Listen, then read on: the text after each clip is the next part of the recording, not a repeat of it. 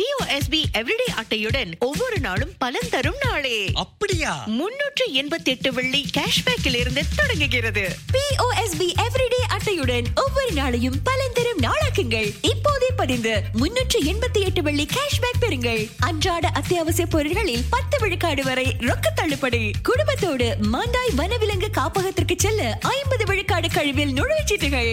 SPCL எண்ணெய் விலையில் 20.1 விழுக்காடு தள்ளுபடி. 388 கேஷ் என்ற விளம்பர குறியீட்டை பயன்படுத்துங்கள். இது நிபந்தனைகளுக்கு உட்பட்டது.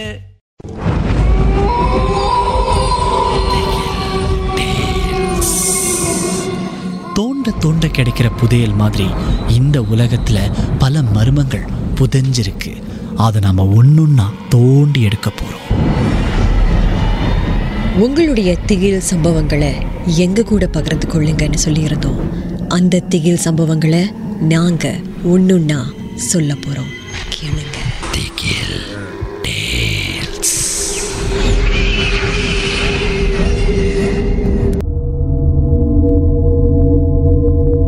ஹாய், என் பேரு இலக்கியன். இந்த சம்பவம் எனக்கு 3 வருஷத்துக்கு முன்னாடி நடந்துச்சு. அப்போ தான் நான் பாலிலேருந்து கிராஜுவேட் பண்ணிட்டேன். எங்கள் அப்பா அம்மாட்ட போய் கேட்டேன், நான் ஒரு கிராஜுவேட் ட்ரிப் மாதிரி போகணும் நண்பர்களோட சேர்ந்து அப்படின்னு. முதல்ல அப்பா அம்மா தயங்குனாங்க. அதுக்கப்புறம் அம்மா கிட்ட பேசி ஒரு வழியாக சம்மதத்தை வாங்கிட்டேன்னு வச்சுக்கிங்களேன். அதுக்கப்புறம் அப்பாவும் காசு கொடுத்தாரு. சந்தோஷமாக ஒரு கிராட் ட்ரிப்க்கு நம்ம போனோம். குறிப்பாக இந்தோனேசியாவில் இருக்கிற சில மலைப்பகுதிகள் இருக்கு இல்லையா, அங்கெல்லாம் ஹைக்கிங் போகணும் அப்படின்னு சொல்லிட்டு நானும் நண்பர்களும் ரொம்ப நல்லா பிளான் பண்ணி செயல்பட்டோம். ஒரு வழியாக அங்கே போய் சேர்ந்துட்டோம். அதுக்கப்புறம் எங்கள் ஹோட்டலுக்கு போய்ட்டு ரிலாக்ஸாக இருந்துட்டு மறுநாள் காலையில் ஹைக்கிங் தொடங்கலாம் அப்படின்னு நாங்கள் முடிவெடுத்தோம். அதே மாதிரி நாங்களும் நல்ல விதமாக ஹைக்கிங்லாம் போடணும். சுற்றியெல்லாம் காடு, இயற்கையுடைய சத்தம் நல்லா இருந்துச்சு. வாவ், நல்ல ட்ரிப்பாக இருக்கே அப்படின்னு நினச்சிட்டு இருக்கும்போது தான் நம்ம எதிர்பாராத விதமாக பல விஷயங்கள் நடக்க ஆரம்பிச்சிது. முதல்ல அந்த பக்கமாக நம்ம ஹைக் போயிட்டு இருக்கும்போது அந்த பகுதியில் வாழ்கிற ஒருத்தர் இன்னும் எங்களை பார்த்துக்கிட்டே இருந்தார். அப்புறம் அவர் கேட்டார், இந்த பக்கமாகவா போகிறீங்க எல்லாம் அப்படின்னு. நாங்கள் சொன்னோம், ஆமாம் இந்த பக்கமாக தான் போகிறோம், ஹைக்கிங் ட்ரிப், நாங்கள் சிங்கப்பூர்லேருந்து வந்திருக்கோம் அப்படின்லாம் சொன்னோம். அவர் சொன்னார், இந்த பக்கமாக போகும்போது சூரியன் மறைகிறதுக்குள்ளே வந்துருங்க, எங்கேருந்து வந்தீங்களோ அங்கே போய் அழகாக தங்கிடுங்க. நீங்கள் இந்த ஹைக்கிங் அப்படிங்கிற பேரில் இந்த மலைப்பகுதியில் மட்டும் இலை பாடுறாதீங்க, ரெஸ்ட் பண்ணாதீங்க அப்படிங்கிற மாதிரி அவர் சொன்னார். நாங்கள் பார்த்தோம், இலை ரத்தம், என்ன பயம். அவர்கிட்ட ஓகே சொல்லிட்டு நாங்கள் பாட்டில் தொடர்ந்து நடந்து போயிட்டே இருந்தோம்னு வச்சுக்கோங்களேன். அதுக்கப்புறம் சூரியனும் மறைய ஆரம்பிச்சிருச்சு. நிறைய இந்த காட்டு பகுதியில் இருந்த விலங்குகளுடைய சத்தம்லாம் எங்களுக்கு கேட்க ஆரம்பிச்சிருச்சு. நாங்கள் லைட்டாக பயந்தோம். 5 பேர் இருக்கிறதுனால பரவாயில்ல, பார்த்துக்கலாம் அப்படின்னு சொல்லிட்டு தொடர்ந்து ஹைக்கிங் மாதிரி போயிட்டே இருந்தோம். அதுக்கப்புறம் ரொம்ப டயர்ட் ஆகிடுச்சு. எங்களுக்குள்ளே இந்த டென்ட்லாம் இருந்துச்சு இல்லையா, அதெல்லாம் எடுத்து அழகாக வச்சு அந்த டென்ட்டை செட்டப் பண்ணிவிட்டு அங்கே சரி இன்றைக்கி ராத்திரியை கழிக்கலாம், நல்லா தூங்கிடலான்னு சொல்லிட்டு நம்ம ஒரு நல்ல இடமா பார்த்தோம். அங்கே இந்த கேம்ப் ஃபயர் மாதிரி செட் பண்ணோம். ஏன்னா நெருப்பு இருக்கும்போது கொஞ்சம் குழு குழுன்னு இருக்கிற காற்றுக்கு நடுவில் கொஞ்சம் விதவிதப்பாக இருக்கும் இல்லையா.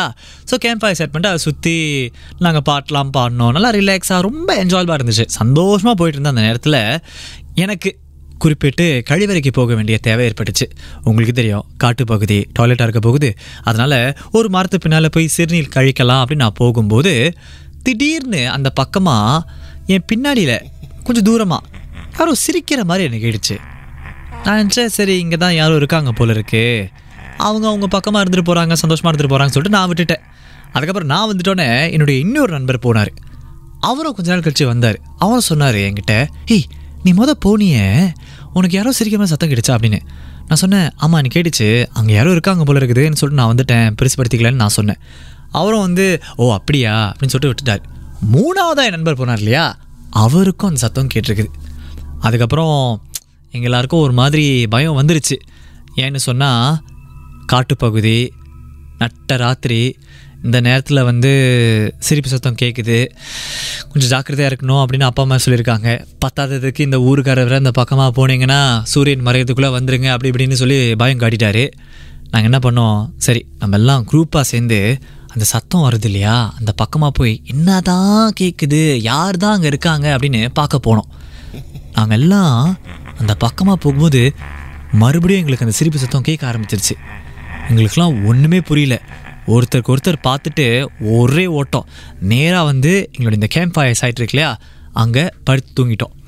மறுநாள் காலையில் எழுந்து மறுபடியும் எங்களுடைய அந்த ஹைக்கிங்கை தொடர்ந்தோம். இந்த தடவை வந்து எங்கள் ஹோட்டல் நோக்கி அந்த பக்கமாக போக ஆரம்பிச்சிட்டோம். மறுபடியும் அந்த ஊருக்காரனை சந்தித்தோம்.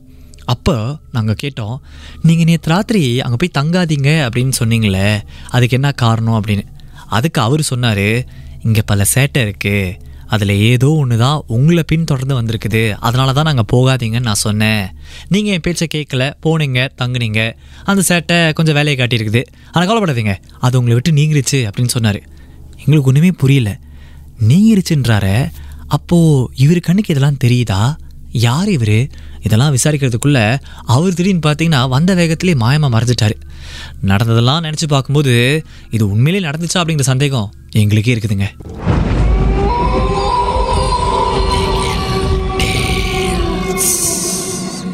எந்த உண்மை சம்பவங்கள் உங்களுக்கு ஒரு பொழுதுபோக்காக அமையணுக்காக தான் தயாரிக்கப்பட்டிருக்கு.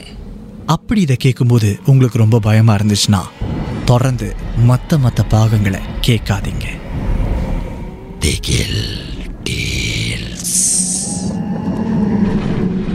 POSB Everyday அட்டையுடன் ஒவ்வொரு நாளும் பலன் தரும் நாளே. அப்படியா? 388 வெள்ளி கேஷ்பேக்கில் இருந்து தொடங்குகிறது. POSB Everyday அட்டையுடன் ஒவ்வொரு நாளையும் பலன் தரும் நாளாக்குங்கள். இப்போதே பதிந்து 388 வெள்ளி கேஷ்பேக் பெறுங்கள். அன்றாட அத்தியாவசிய பொருட்களில் 10 விழுக்காடு வரை ரொக்க தள்ளுபடி. குடும்பத்தோடு மாண்டாய் வனவிலங்கு காப்பகத்திற்கு செல்ல 50 விழுக்காடு கழிவில் நுழைச்சீட்டுகள். SPCL எண்ணெய் விலையில் 20.1 விழுக்காடு தள்ளுபடி. 388 கேஷ் என்ற விளம்பர குறியீட்டை பயன்படுத்துங்கள். இது நிபந்தனைகளுக்கு உட்பட்டது.